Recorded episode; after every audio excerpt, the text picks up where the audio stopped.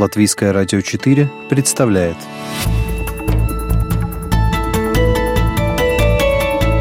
Человек и его поступки. События и его значения. В программе «Мир в профиль»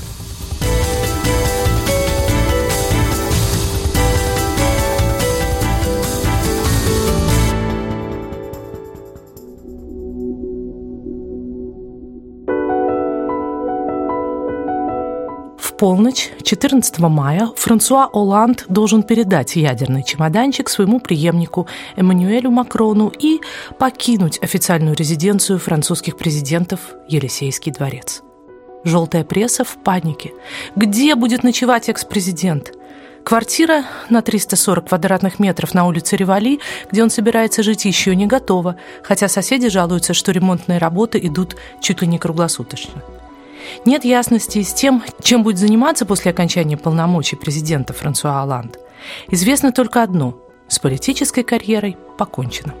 Оланд не примет участие ни в парламентских, ни в местных выборах этого года. Ведь журналисты уже окрестили его эпоху пятилеткой ничтожества. Сегодня «Мир в профиль» говорит о ревуар 24-му президенту Франции. У микрофона журналист Латвийского радио 4 Анна Струй. Одна из его кличек «Мсье Нормаль», типа «господин никакой». Он и вправду какой-то не такой.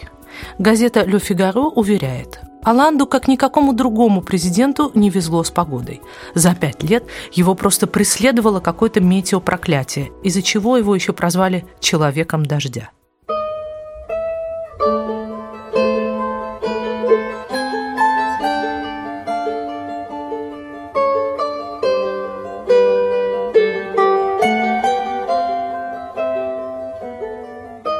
Посмотрите на фото инаугурации 8 мая 2012 года. Аланд на ступенях Елисейского дворца, капли стекают по стеклам очков, брови страдальчески сдвинуты, весь мокрый. Первый зарубежный визит в Берлин к фрау Меркель в президентский самолет на взлете ударила молния. Поездку к Маоре на заморскую территорию Франции в 2014 году кто-то умудрился поставить в президентский график в аккурат на сезон дождей. Поминальная церемония павших в Первую мировую в Вердене и снова как из ведра. Благо рядом Ангела Меркель и журналисты щелкают фотоаппаратами, снимая идиллию германо-французского примирения под одним зонтиком моросило и в минувший понедельник, 8 мая, во время церемонии в память павших во Второй мировой войне, одной из последних, в которых Холланд принимал участие как действующий президент. Снова под зонтиком, теперь уже с преемником Макроном. Только когда Франсуа и Эммануэль поднялись на триумфальную арку, тучи расступились и выглянуло солнце. Воистину, конец эпохи Аланда и начало новой эры. Умирал со смеху французский твиттер.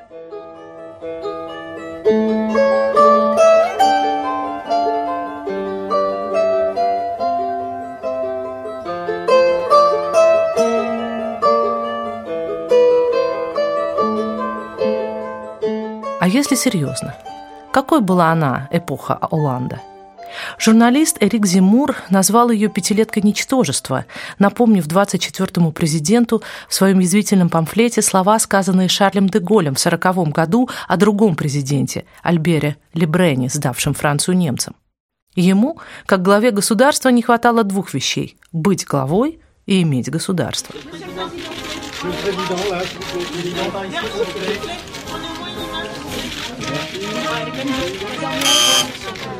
Но главным итогом пятилетки Оланда памфлетист назвал возрастание противостояния с исламом. Шарли Эбдо, Батаклан, Ницца. Пятилетка Оланда поскользнулась в крови, напишет Зимур. Французы не забудут, как их президент ни разу не проронил ни слезинки на многочисленных траурных мероприятиях. Да, он не только не умел проявлять эмоции, элегантно одеваться и строить отношения с женщинами, попадаясь в капкан очередной своей неверности очередной гражданской жене. Оланд не умел держать язык за зубами. А это для политика гораздо хуже. В октябре 2016 года в свет вышла книга, составленная из фрагментов его интервью под красноречивым названием «Не стоило президенту так говорить». Презрительное или злое словцо в адрес судебной системы, товарищей по партии, женщин в паранже, сборной по футболу и бывших подруг нашлось бы у каждого. Но на кухне. А тут скомпонованные в один текст нападки, обидные и порой противоречащие тому, что говорил президент публично, вызвали бурную реакцию в обществе. Оланд стал оправдываться, что многие высказывания были выдернуты из контекста. Авторы книги, в свою очередь, напомнили, что договаривались с президентом, что смогут использовать все, что он им скажет, и без предварительного согласования. Самым же возмутительным было публичное хвастовство в том, как он, президент республики, давал санкции на проведение четырех секретных операций по ликвидации террористов. Правая оппозиция потребовала уголовного преследования президента за разглашение военных секретов, инициировав процедуру импичмента, никогда, кстати, не применявшегося во Франции. Даже министры его собственного правительства были вынуждены дистанцироваться от сказанного высоким боссом. Ну, наконец, итоги своего президента подвел и сам Франсуа Оланд решением не баллотироваться на второй срок. Этим он тоже поставил антирекорд Пятой Республики. До этого все президенты от Деголя до Саркози играли свою игру повторно, и трем из них Шарлю Деголю, Франсуа Миттерану и Жаку Шираку взятие Елисейского дворца дважды удавалось. Мой собеседник, хорошо знающий французскую политику, заместитель главного редактора журнала «Телеграф» Андрей Хатеев, не согласен с тем, что пребывание Франсуа Оланда на высшем государственном посту было той самой пятилеткой ничтожества. Ну, так э, говорили э, люди, которые его недолюбливали, но на самом деле Оланд, в принципе, это был неплохим президентом. По всяком случае, он проводил массу реформ, и более того, новый президент э, собирается большую часть этих реформ продолжать. То есть, значит, э, что Оланд двигался в правильном направлении, да. Например, э, в принципе-то он сохранил французскую экономику, которую пророчили пять лет назад очень плохие перспективы. Франция удержалась, например, бюджетный дефицит более-менее устаканился. Он остановил рост безработицы, правда, она до сих пор высокая, 10%, и все равно это ему сейчас записывают минус. Э, он провел э, реформу административную, которую э, Макрон собирается продолжать. Те же реформы его изгубили, ну, тот же закон о труде, закон об однополых браках и вызвавший споры во Франции закон о лишении гражданства, все это свалилось на него тяжким грузом, хотя он, в принципе, двигался в правильном направлении. Он самый непопулярный президент Пятой Республики, и таким в историю, похоже, и войдет, несмотря на все свои другие заслуги. Вы упомянули о врагах. Действительно, врагов у него было немало, и э, это были прежде всего конечно, правы, но и социалисты, мне кажется, не оказали ему той помощи, которую он рассчитывал. Ну, ему было вообще особо тяжело, потому что на его управление выпала масса неприятностей, и в том числе политический кризис во Франции, и левые перессорились, и, естественно, управлять страной, когда за тобой нет полной партийной поддержки, очень трудно. Да, и не забудем, что этот кризис финансовый тоже выпал на его долю, не он его придумал. Естественно, европейские проблемы тоже свалились, тот же Брексит э, и проблема терроризма, и террористические атаки, которые пережила Франция в последние несколько лет, и тоже это выпало на долю э, бывшего президента Франции. И все это было очень непросто, конечно. Ну, такие испытания подшатнули бы любого политика, в общем. Но, э, конечно, может быть, манера вести себя э, такая достаточно бесстрастная, это коренится в личности. Да, дело, конечно, в личности тоже. Он был, э, как говорят сейчас некоторые французы, он был слишком нормальным, слишком правильным, и не было у него той харизмы, он не мог завести людей, как предыдущий президент, э, как Саркози был до него, или тот же Макрон, который сейчас выглядит, конечно, э, на публичных мероприятиях куда более убедительно. Французы, в общем-то, его не поняли, не поняли его стиля, и он не смог найти контакта со своим населением, со своим народом.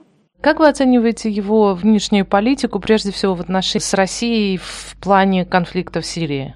Тут э, нужно две вещи иметь в виду, что Алант вначале продемонстрировал довольно сильную внешнеполитическую э, активность. И мы помним, э, что он восстановил демократию в государстве Мали, провел военную интервенцию и спас эту страну, иначе бы она сейчас была похожа что-нибудь вроде Ливии или там хуже исламского государства. Он также проводил военные операции в Центральноафриканской республике, тоже пытался там наводить порядок. И после терактов, конечно, Франция стала принимать участие в борьбе против ИГИЛ. И здесь он был довольно активен, и ему, естественно, все это ставится заслугу, но уже забылось как бы. А запомнилось то, что Франция отошла на, при нем, Франция, которая всегда задавала тон в европейских делах, а, отошла на второй план, и теперь главные европейские лидеры, безусловно, Ангела Меркель, и личности подобной Саркози уже во Франции нет, и Алант на фоне даже той же Меркель а, выглядит таким слабым, неуверенным себе человеком, который больше занят внутренними проблемами Франции, а ее э, европейские амбиции оставил в стороне. А его отношения с Путиным часто же говорили, что были сначала даже дружеские, они выросли в открытый конфликт. С Путиным э, не могут найти общий язык ни один из европейских лидеров в силу того, что мировоззрение отличается настолько сильно, что а, ну, просто там не может быть никакого контакта, и неудивительно, что Алан тоже не исключение, у него тоже нет э, нормальных отношений с Путиным. Даже если бы он захотел, э, вряд ли бы его избиратели, наверное, одобрили какое-то сближение с Россией сейчас. Хотя Франция, в принципе, страна довольно левая, и именно Франция могла бы быть, быть той европейской страной, которая бы нашла диалог э, с Россией, нынешней. А попытка вот интервенции в Сирии, которая провалилась, насколько я понимаю, там была поддержка об, обещана Обамы, потом, ну, Обама все-таки не решился на прямую интервенцию в Сирии. Это, ну, тоже как бы промах или опять вот та несчастная карта, которая, так сказать, так легла бедному Оланду? Он не настолько сильный человек, э, и да и Франция не в такой ситуации сейчас э, сильной, чтобы вместе наравне с США или с Россией вмешиваться в какие-то такие глобальные конфликты, пытаться их разруливать. Франция сейчас ослаблена своими внутренними проблемами, и не Алант их придумал, и он пытается решить внутренние проблемы прежде всего. Так что тут я бы не стал говорить, что его можно упрекать в этом. Вот такое интервью дал нам заместитель главного редактора журнала «Телеграф» Андрей Хатеев.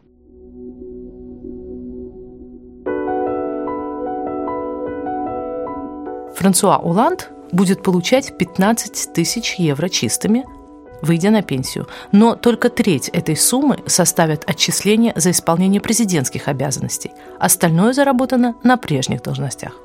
Хотя уходить на пенсию 62-летнему мужчине вроде рановато. Журналисты перебирают варианты. Какой-нибудь э, пост в европейских структурах – преподавательская карьера, возвращение в родной город Тюль, бывшей провинции Лимузен, где Аланд в течение семи лет возглавлял городской совет. По словам нынешнего мэра Тюля, экс-президент попросил ему подыскать дом в своем вкусе, не слишком большой, но и не слишком маленький. Чаще всего звучит версия о кресле президента в фонде социальных инициатив «La France Engage», который был создан при непосредственном участии президента Оланда в 2014 году на деньги нефтяной компании «Тоталь». В одном из интервью он заявил, что в отличие от своих предшественников не оставит после себя сооружений вроде центра Помпиду, пирамиды Лувра или музея на набережной Бранли, но будет гордиться поддержкой проектов, меняющих жизнь общества к лучшему. Ему надо было стать президентом республики, чтобы остаться аудитором счетной палаты. В очередной раз сплюнут журналисты. Что ж, аудиторы тоже нужны. Именно при Оланде был принят декрет, существенно сокращающий расходы на содержание экс-президентов. Правда, в силу он вступит с 2021 года, но будет касаться как будущих, так и бывших глав государств. А пока в течение пяти лет государство будет оплачивать экс-президенту Оланду штат помощников из девяти человек, квартиру, машину и двух шоферов, двух полицейских для охраны и бесплатный билет на проезд по национальной железной дороге в любом направлении.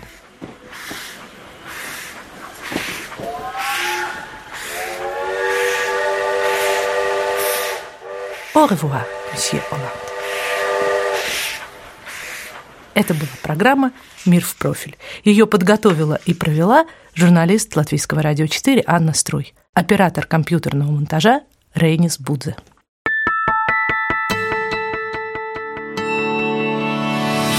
человек и его поступки, события и его значения в программе «Мир в профиль». Каждую субботу в 12.10 на Латвийском радио 4.